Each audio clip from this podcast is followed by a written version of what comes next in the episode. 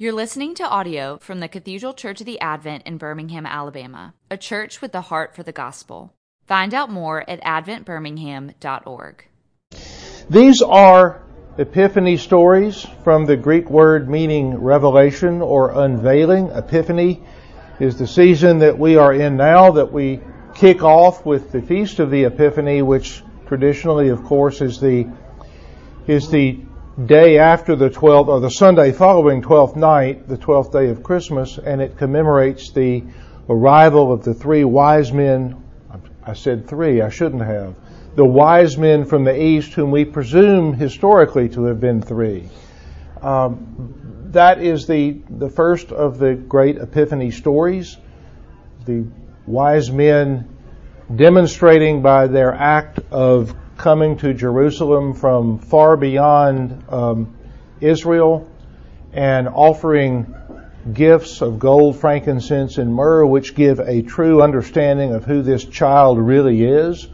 That is the first of the great unveilings in um, the Epiphany season, but that's not the only one. Last week, Steve took us through the presentation at the temple in the Gospel of Luke and how the um, old man Simeon declared that this, and gave thanks to God that this child was the, the light to the nations. And perhaps Simeon had in mind the verse from Malachi, which we read in the opening sentences every Sunday during, during Epiphany. From the rising of the sun to its setting, my name will be great among the nations, and in every place incense will be offered to my name, and a pure offering. For my name will be great among the nations, says the Lord of hosts. Perhaps this is what Malachi, uh, rather, this is what um, Simeon had in mind. Malachi, when he declared that this baby would be the light to the Gentiles, who will be able to make known to all of the nations of the earth this true God that Israel worshiped. And then, of course, we had the baptism, which was the gospel reading last Sunday, which is a classic Epiphany story because after the baptism, remember what we have. We have the voice of God Himself saying, This is my Son in whom I am well pleased. You can't ask for a more authoritative unveiling or revelation than you get in that, in that moment. And of course, today I want to go a little bit beyond that. I want to um, speak to stories which may not be so easily or quickly understood as epiphany stories, but which I think still are. But before we do that, may we have a word of prayer. Almighty God, you sent your Son to redeem all the nations and all the peoples of the earth back to you. You sent him through Israel, but you intended him for all of us. We give you thanks for your holy scripture that illuminates our path in which reveals your Son for who He was and who He is today. Ask that you open our minds and our hearts to receive your Scripture, and through your Scripture, we come to see Jesus Christ as He really is. We ask all of these things in the name of your Son, our Redeemer. Amen. The Epiphany story, this little lesson today I call Epiphanies Old and New. And I'd like to start with an Epiphany story from long, long ago, which I like to think of as perhaps the first Epiphany story. If you have a Bible, you can read along. I'm in Exodus chapter 3. Um, even if you don't have a Bible, it's easy to follow. You all know this story. I'm beginning at the first verse. Now Moses was keeping the flock of his father-in-law Jethro, the priest of Midian, and he led his flock to the west side of the wilderness and came to Horeb, the mountain of God. And the angel of the Lord appeared to him in a flame of fire out of the midst of a bush. He looked, and behold, the bush was burning, yet it was not consumed. And Moses said, I will turn aside to see this great sight, why the bush is not burned. When the Lord saw that he turned aside to see, God called to him out of the bush, Moses, Moses! And he said, Here I am. And he said, Do not come near. Take your sandals off your feet, for the place on which you are standing is holy ground. And he said, I am the God of your father, the God of Abraham, the God of Isaac, and the God of Jacob. And Moses hid his face, for he was afraid to look at God. Now, skipping down to verse 13. Then Moses said to God, If I come to the people of Israel and say to them, The God of your fathers has sent me to you, and they ask me, What is his name? What shall I say to them? God said to Moses, I am who I am. And he said, Say this to the people of Israel I am has sent me to you. God also said to Moses, Say this to the people of Israel The Lord, the God of your fathers, the God of Abraham, the God of Isaac, and the God of Jacob, has sent me to you. This is my name forever, and thus I am to be remembered throughout all generations.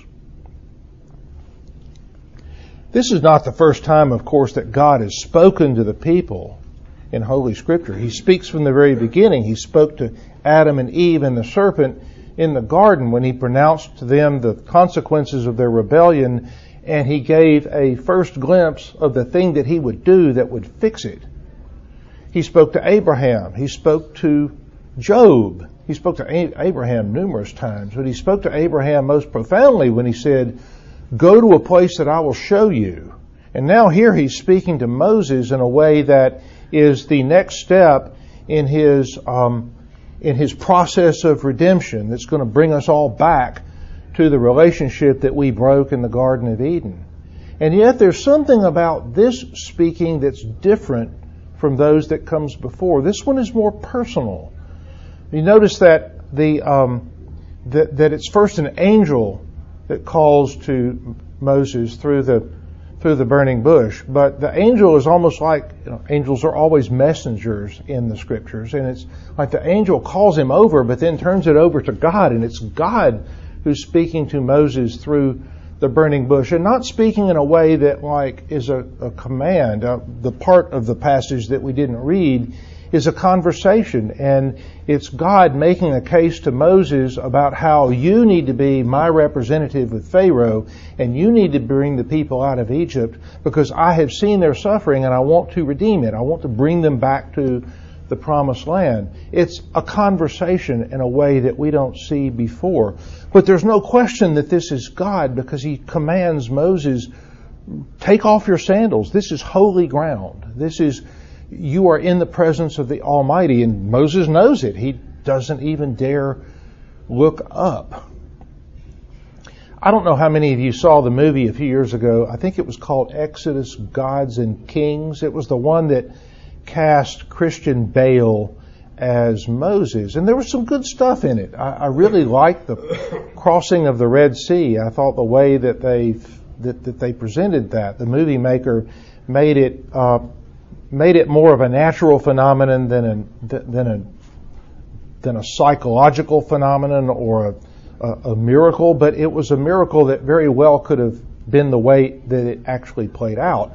But if you remember the burning bush scene, it's it's somewhat deeply disappointing, or it was to me. It starts off well enough. Moses is there on the mountainside, and it's a driving rain, and I kind of like that that little feature. And and he suffers a, a a rock slide and then a mud slide, and he winds up at the foot of the mountain covered in mud almost up to his face. And he comes to and he realizes that the bush is burning, and then there's this, this child who walks up. He's like a 10 year old boy. He's a little bit of an insufferable little, you know, little jerk, you know. And, and they have this conversation that doesn't relate very well to the conversation that Exodus 3 describes, but then Moses, from, you know, his covering in mud, says, Who are you? And the kid says, I am, and then walks off. Now, as I said, to me, that's deeply disappointing. It doesn't really illuminate anything about that moment that is as profound as the scripture makes it, but I think it gets one thing right. It shows that there was a an exchange going on, and it was really a one to one exchange rather than the voice from on high or the voice from in the cloud or or some sort of. It was more personal than that, and I think that that is what makes the burning bush such an interesting story and such a significant story. But again, the question is, what does it have to do with Jesus? And is Jesus present in this story? Well, some of the um, some of the theologians say that he absolutely was present in this story, and I don't have the theological chops to say whether they're right or they're wrong, but there are some interesting aspects to this that I think clearly point to Jesus and clearly point to who Jesus is and uh, and is for us. Notice the naming. Um, who are you? I am what I am. Tell the people of Israel, I am has sent you. Now that sounds strange in the English language.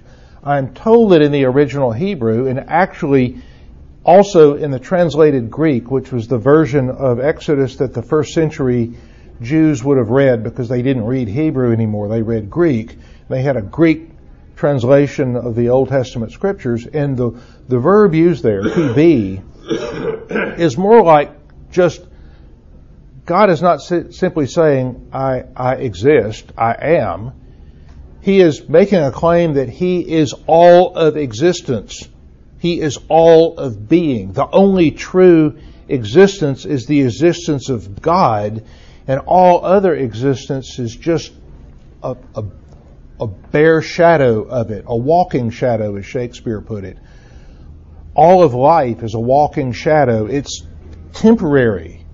It's here and then it's gone, but God is, He is. It's, He's, the writer of Hebrews said that Jesus is the same yesterday, today, and tomorrow. And notice how many times in the New Testament scriptures, in the Gospels, Jesus makes these I am statements. I am the resurrection and the life. I am the way, the truth, and the life. Think about all the times that he says that, and we are supposed to, I think, we're supposed to remember what God said to Moses I am. Not just that I exist, but that I am all of being. And Jesus said, I am one with the Father, and He is in me. These are very specific claims which I think tie the Gospels back to the um, back back to uh, uh, th- this story. Now, also notice the very interesting aspect of the burning bush itself. We have two images that are superimposed. We have a bush, which is of course just wood, and it has a lifespan. Like all other things, it eventually turns to dust. It has its life cycle, it grows, it dies, it rots, or perhaps as sagebrush, it burns up, like in a California wildfire. But we also have uh, the image of the bush and the tree, which recurs in all of Christ's ministry, where he invokes bushes and trees as sort of a, a symbol of the kingdom of God on earth. But it is an earthly symbol. And then we have the fire, which is over and over in, in Scripture is a symbol for God. When the Israelites follow God out of Egypt into the wilderness, they're following a pillar of fire. When the Holy Spirit comes to the early church on the Feast of Pentecost, it comes in tongues of fire. We have the God image of the fire superimposed over the earthly image of the bush, and that is, I suspect, a perfect metaphor for the incarnation. That is,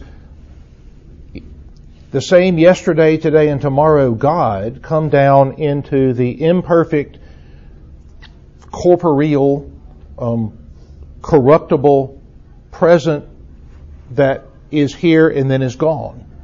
All, all of the two, and, and notice that the, even though the, the, the bush was burning, the bush was not consumed. That's right there. You know, the bush is not burned up by the fire. This is, say some of the theologians, this is Jesus we remember that in John's prologue, he wrote that the Word was made flesh and dwelt among us. And this is another example of that. I am has become, the bush has become something in this world, and the world isn't destroyed by it. Moses doesn't want to look on it, but there it is, and it doesn't destroy the bush in John's prologue, the word he uses for word is the Greek word logos, which literally means word, but it has multiple layers of meaning, sort of like an onion with all of its with all of its layers. The onion layer that has the deepest theological meaning in logos is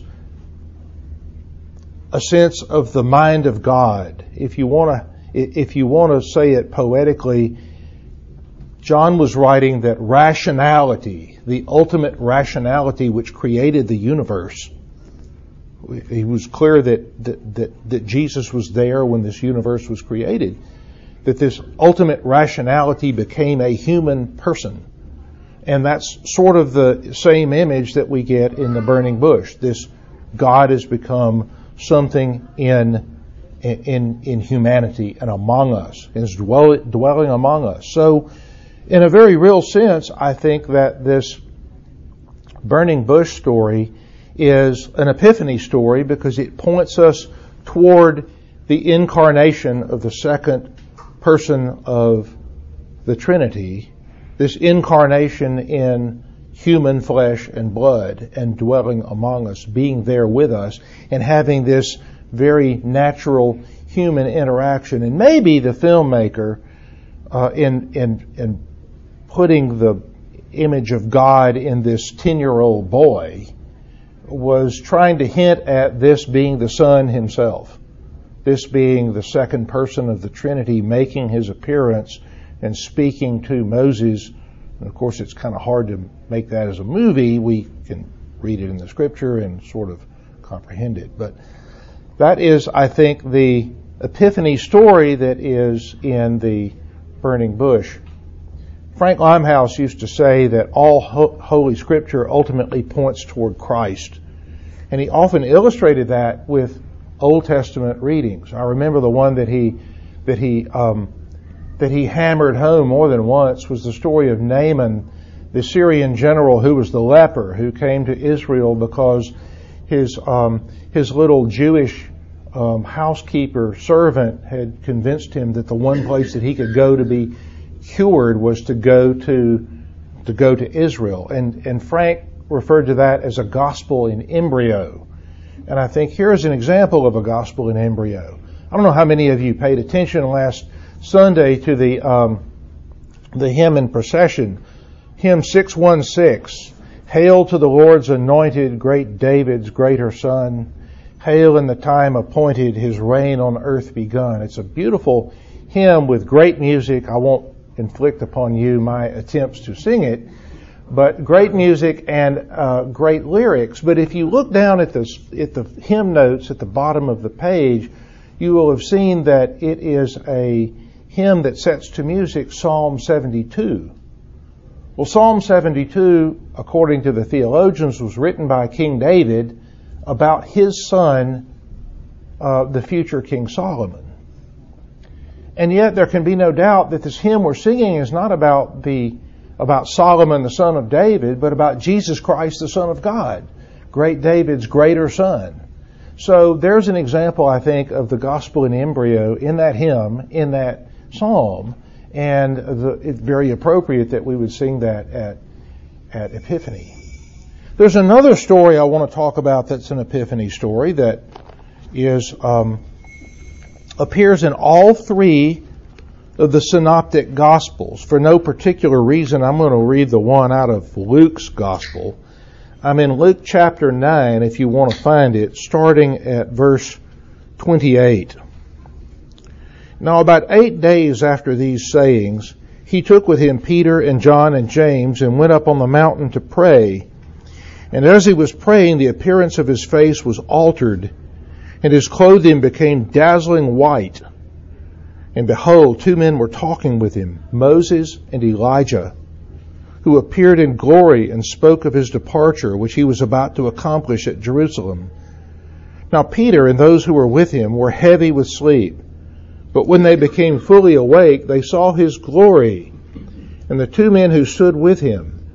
And as the men were parting from him, Peter said to Jesus, Master, it is good that we are here. Let us make three tents one for you, one for Moses, and one for Elijah, not knowing what he had said.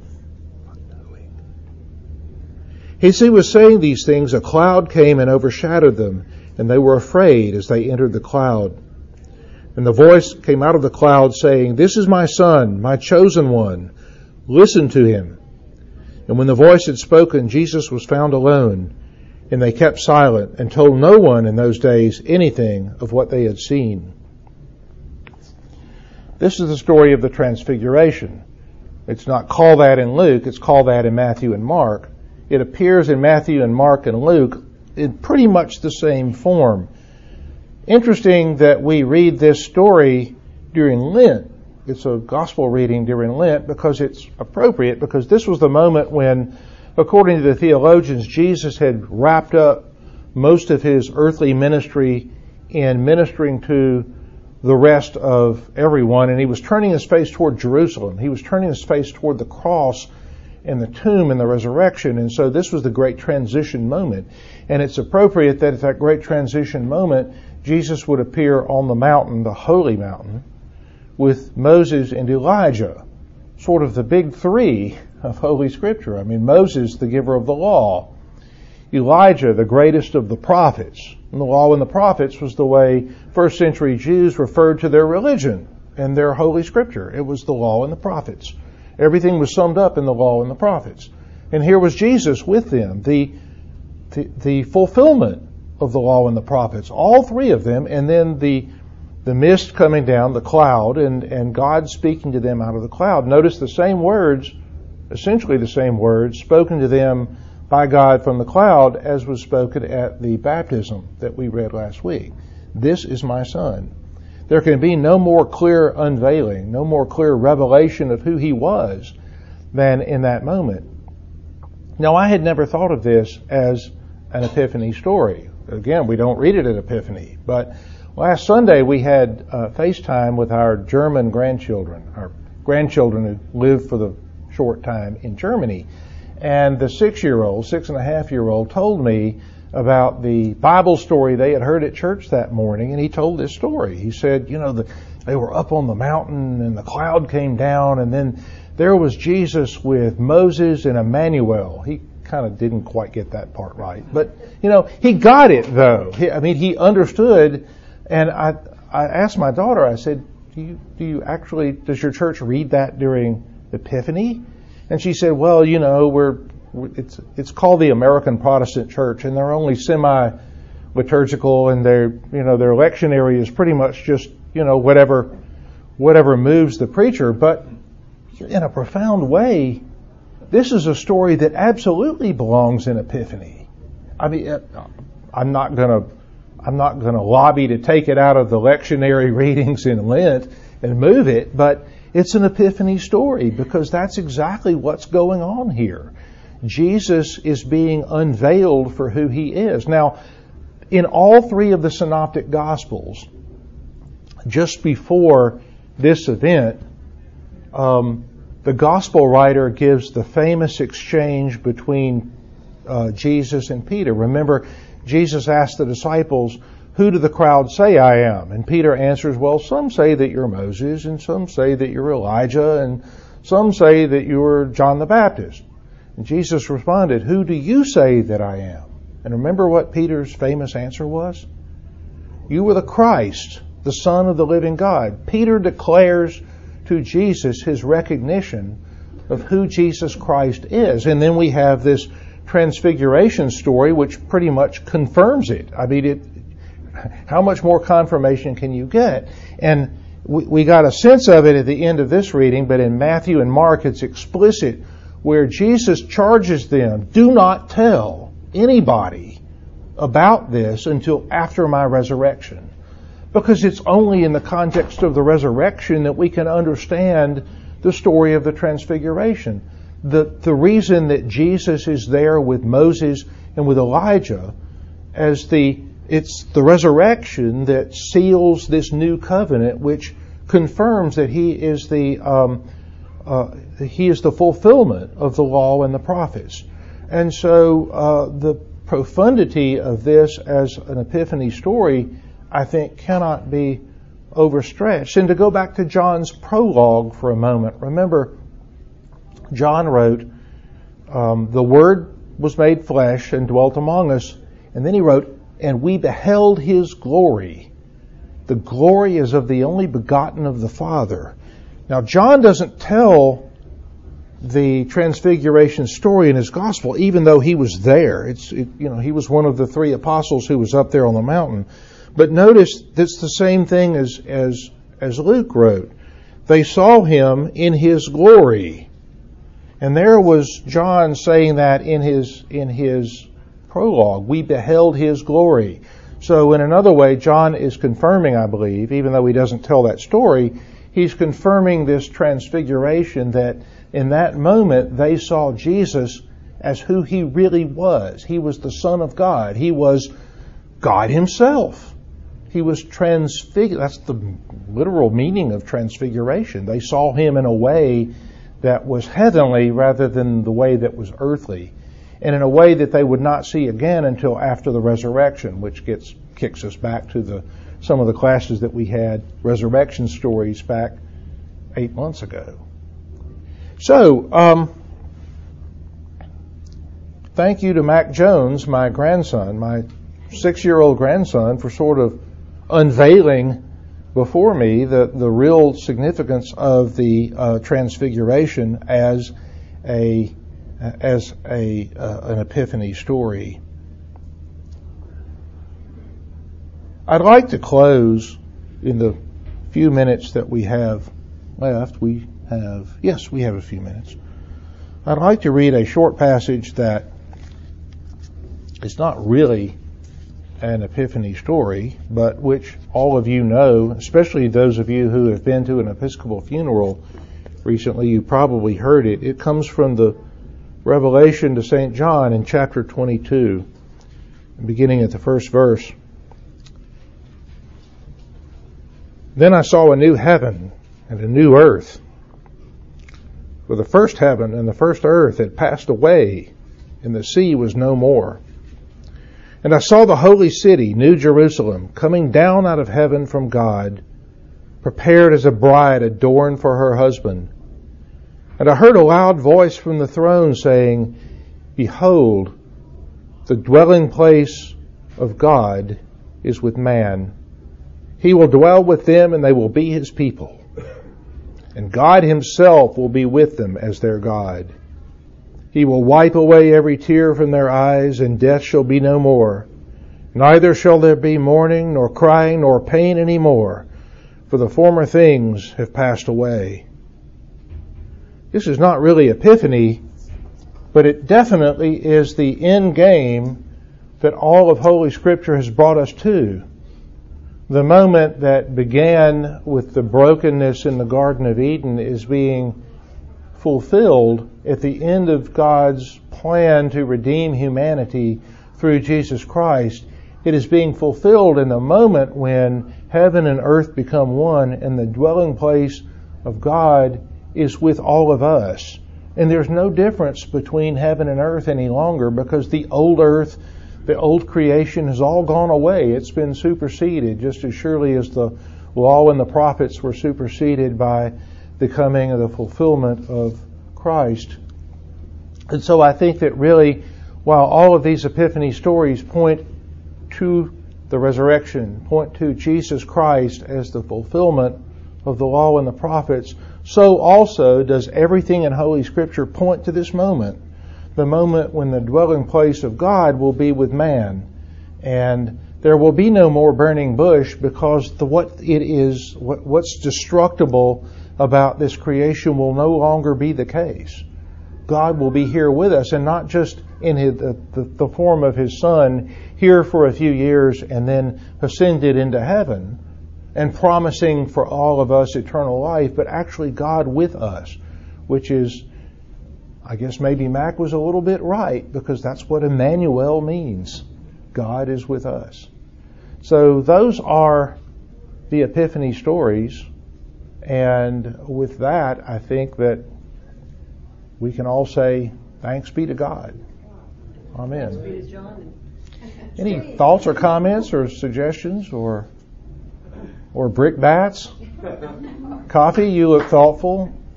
Well, no, I'm just, I, I, I fall back on the, the, kind of a humorous thing that when we discuss the great I, I am who I am, uh, it, it's gone now, I think. But there's a little country church on the road to Camp McDowell, the name of which is the Great I Am's Temple. The Great I Am Temple. Right. And it's, a, it's about the size of this room. It was about the size of this room. Some of our hymns refer to that that moment, the Great I Am, um, and it, it, it is. I, I, note that in the translation that I've read here, this um, this is the Bible that we passed out a few years ago. It's the English Standard Version, the ESV, and I noticed that when in the translation it's rendered in all caps. God says, I am who I am, and that's in all caps. And nowhere else is in all caps anywhere in that, in that story. But, um, I am who I am, the great I am, the great statement to, to Moses about the nature of God, the, uh, the, the indestructible, the same yesterday, today, and tomorrow, when nothing else in this world is. Charles? I had a thought, John, about, about that when you were initially talking about the burning bush, and then you were also comparing it to the pillar of fire in Exodus and the tongues of fire in Pentecost.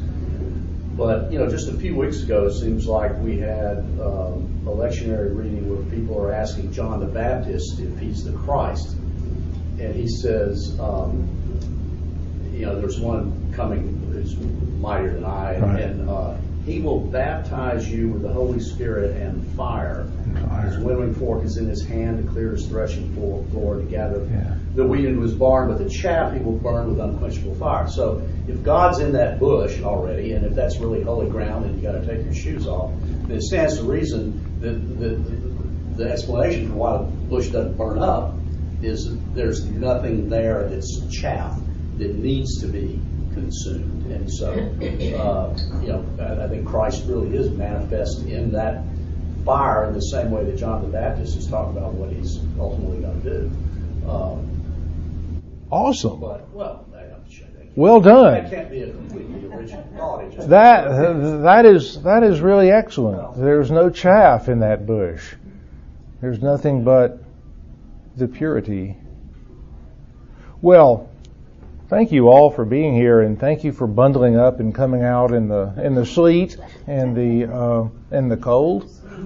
And I wish all of you a great rest of today and a great holiday weekend, and um, a great rest of Epiphany, and then the great days of Lent that lead us inexorably back to turning our minds to the cross and the empty tomb.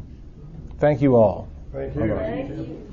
You've been listening to audio from the Cathedral Church of the Advent. If you live in Birmingham or find yourself visiting, we hope you'll join us at one of our Sunday services. Find out more at adventbirmingham.org.